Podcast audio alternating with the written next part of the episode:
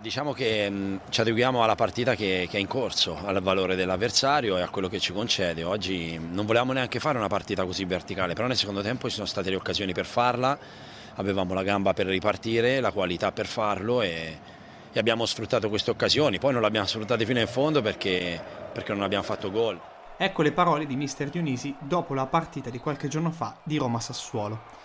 Non siamo soliti a parlare di prime squadre, di Serie A, di queste cose qui, ma sicuramente Dionisi ci dà degli spunti interessanti sia a livello metodologico, su quella che è l'importanza della presenza di avversari, perché determinano in qualche modo. Ma prima di andare nel profondo di questo discorso, sigla!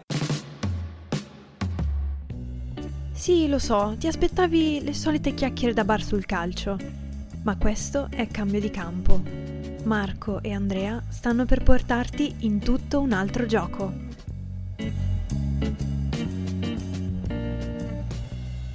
Sì, esatto, stavamo dicendo che gli avversari determinano. Che cosa determinano? Determinano decisamente le scelte. Ecco, infatti oggi parliamo di avversari e parliamo di scelta, parliamo di questo binomio indissolubile nel calcio che invece troppo spesso è scisso. Perché? Perché troppo spesso, specie in questi momenti in cui probabilmente ci si è fatti un attimo distogliere l'attenzione da quelle che sono le problematiche vere del calcio, perché siamo stati lontani dai campi per un po' di tempo, sembra che qualcuno di noi si sia dimenticato che l'avversario conta molto e conta in maniera preponderante nelle scelte che ogni giocatore prende durante la propria partita. E conta così tanto che poi alla fine forse è l'unico elemento davvero, insieme alla palla, che non può mai essere tirato fuori da ogni esercitazione. Non si può prescindere a livello metodologico e di struttura di ogni allenamento, di ogni seduta, dal fatto che l'avversario ci sia, esista. Perché prende delle scelte l'avversario e quindi in funzione di quelle scelte determina cosa noi dobbiamo fare e cosa noi non dobbiamo fare. Pensate semplicemente agli spazi.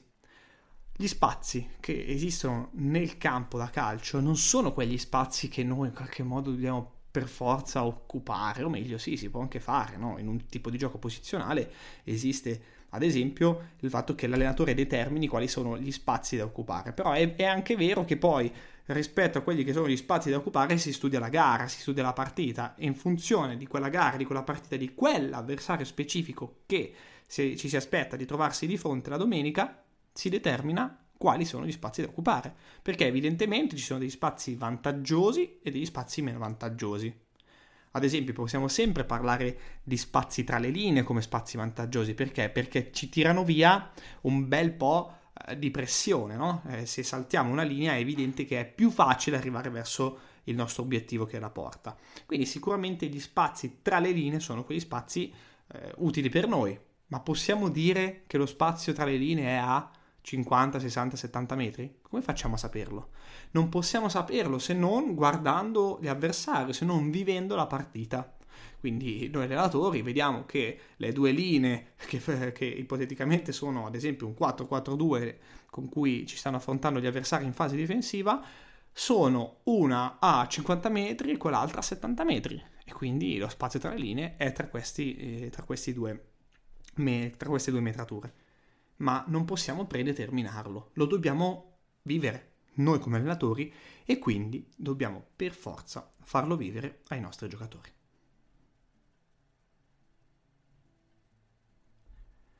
Ecco, quindi che cosa è importante? Che cosa da queste parole di mister Dionisi dobbiamo comprendere a livello metodologico?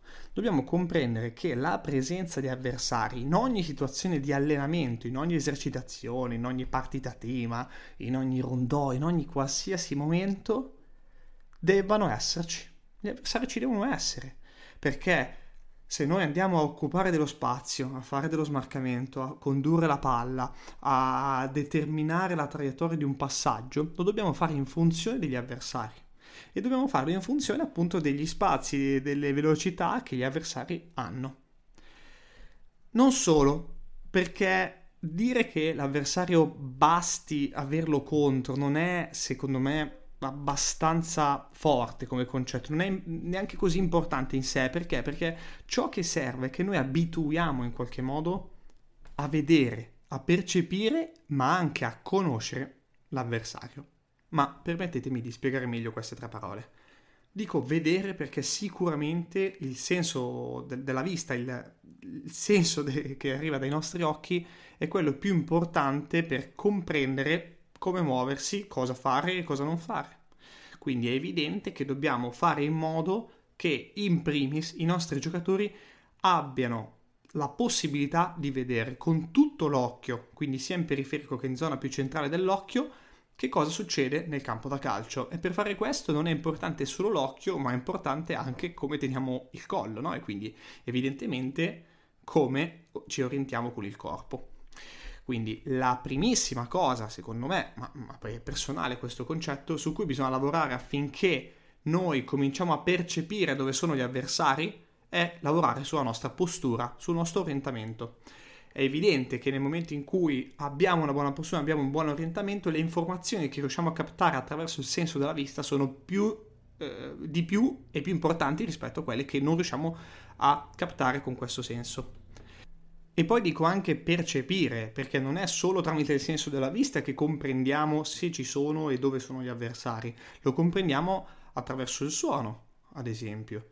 E lo comprendiamo anche attraverso la sensazione di movimento, grazie al nostro apparato vestibolare. Quindi evidentemente non possiamo pensare solo che i nostri giocatori vedano, ma a volte sentano con le orecchie e sentano in maniera un po' più grande e percepiscano che esistano degli avversari vicini, che si stiano muovendo, che stanno facendo qualcosa per rubarci palla o non rubarci palla o anticiparci, ad esempio. Pensate a un attaccante marcato alle cui spalle ha il difensore, magari per lui è poco conveniente vedere il difensore alle spalle perché perderebbe il contatto con la palla e allora deve sentirlo. Come può sentirlo? Lo può sentire con il suono, sentendogli il respiro, lo può sentire con il suono dei passi, lo può sentire attraverso le sensazioni di movimento e lo può sentire ovviamente anche attraverso il magico senso del tatto, sentendolo proprio con le mani, con i gomiti, insomma, con quelle che sono delle parti del corpo.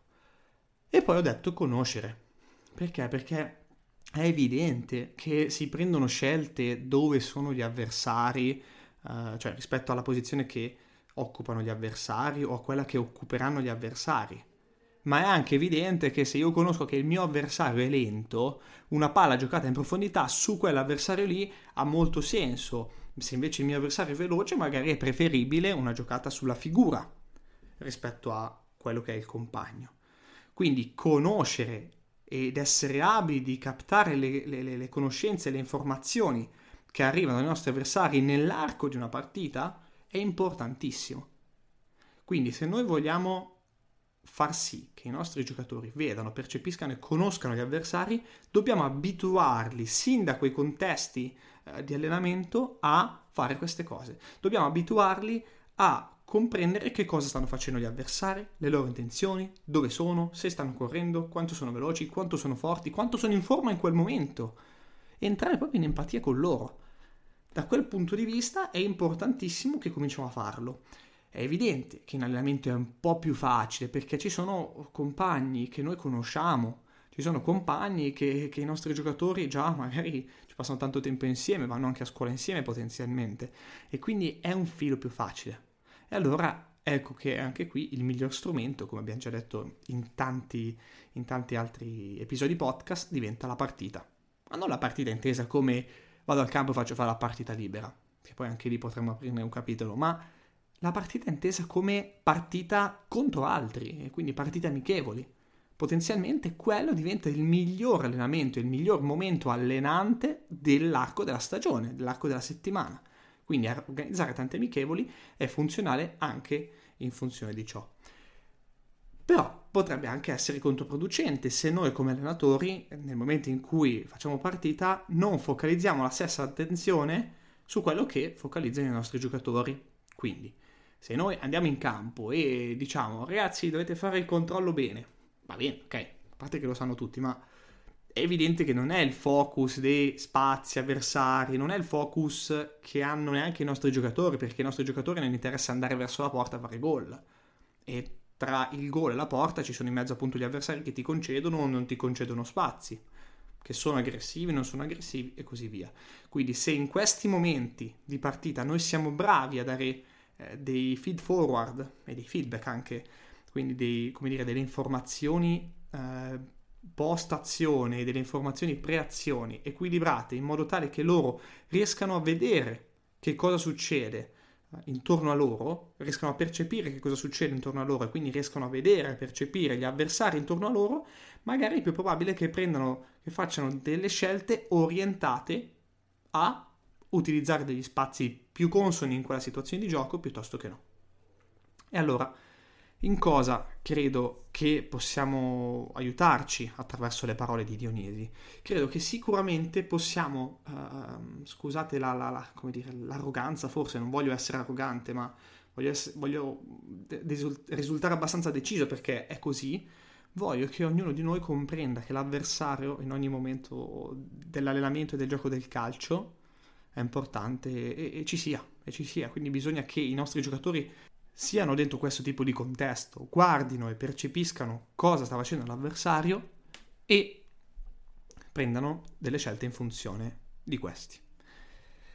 Come si può fare? Ecco, nella mia esperienza, che è sicuramente un'esperienza non esaustiva e non è sicuramente la miglior risposta al gioco del calcio perché purtroppo non è sicuramente pluridecennale, nella mia esperienza però voglio consigliarvi delle cose che per me hanno funzionato, anche con i miei colleghi hanno funzionato, che sono delle domande in realtà, no? Mentre si gioca cercare di far comprendere ad esempio qual è lo spazio in cui attaccare la linea. Se c'è una linea di difesa è evidente che questa linea di difesa per coprire uno spazio verso la porta dovrà in qualche modo schiacciarsi verso la porta, difendere la porta, ecco, diciamo così, ma anche magari orientarsi verso palla e quindi magari lascia degli spazi un po' più centralmente piuttosto che un po' più ai lati, quindi far vedere come si muove la linea potrebbe essere una soluzione per far capire come attaccarla.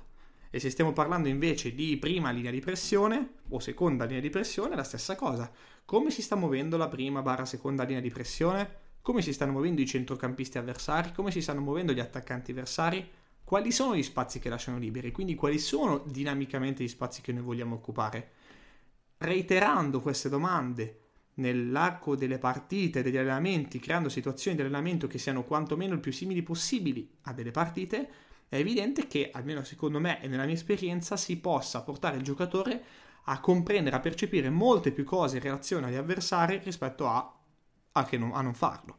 È un processo sicuramente lungo, è un processo sicuramente che non si può prevedere, che non si può organizzare, ma sicuramente si può fare, si deve fare, abbiamo in qualche modo, secondo me, anche l'obbligo nel momento in cui siamo allenatori di prendere in considerazione questi elementi e dobbiamo cercare di farlo per il bene dei nostri ragazzi. Questo è il suggerimento, come dire, di azione da intraprendere per quanto mi riguarda sulla comunicazione. E poi è evidente che esistono strumenti come partita tema, partite con settori, partite con regole, partite con determinati spazi stravolti rispetto alla gara normale, insomma tante cose che possono far mettere il focus sul percepisco lo spazio o percepisco di più come cambia lo spazio o percepisco quanto è veloce l'avversario, con secondo me la comunicazione, quindi le corrette domande, i corretti suggerimenti e la manipolazione dell'ambiente che stiamo cercando di creare, allora si può sicuramente fare qualcosa di positivo. Un'altra cosa, ed è l'ultima, che mi sento di consigliare per cercare di allenare al comprendere l'avversario è che a volte bisogna proprio lavorare con l'avversario, cioè chiedere a una delle due squadre di comportarsi in determinate maniere. Immaginate ad esempio di fare una partita e ad una sola delle due squadre in maniera nascosta, a parte, chiedete di andare a coprire la porta difendendosi sempre bassi. È evidente che l'altra squadra allora dovrà essere in grado di comprendere come attaccare e quindi magari dovrà velocizzare le proprie azioni nel momento in cui la squadra avversaria attacca, perché capisce che altrimenti loro vanno in ripiegamento difensivo in maniera troppo veloce e poi non trovano più spazi, piuttosto che comprende che si può aggirare la difesa avversaria, farla schiacciare, poi quando si è arrivati negli ultimi 30 metri cominciare a tirarla fuori ed entrare dal lato piuttosto che tirarla fuori ed entrare centralmente. Insomma, anche lì si possono trovare delle soluzioni diverse e a quel punto voi sarete lì con i vostri giocatori per fargli comprendere che cosa sta succedendo. Però, insomma, questa è un altro strumento, ecco, che avete sicuramente a disposizione: agire sulla squadra avversaria. Bene, io spero di essere stato utile, ci tenevo a fare questo episodio, come dire, abbastanza veloce se vogliamo, ma l'altro giorno mentre sentivo le parole di Dionisi sicuramente sono stato preso da questo impulso di voler raccontare queste idee in relazione a quello che sto vedendo in alcuni campi, delle zone in realtà, visto che giro un po', e in relazione anche a quello che mi hanno raccontato tante persone, tra le quali alcune di voi che mi hanno chiamato in questi giorni di ripartenza sportiva, visto che siamo a settembre, a metà settembre, e quindi spero in qualche modo che abbia toccato le opinioni, le idee di qualcuno di voi, e spero di aver dato degli spunti interessanti. E quindi a questo punto, come al solito, come al fine di ogni episodio del giovedì, ci sentiamo settimana prossima.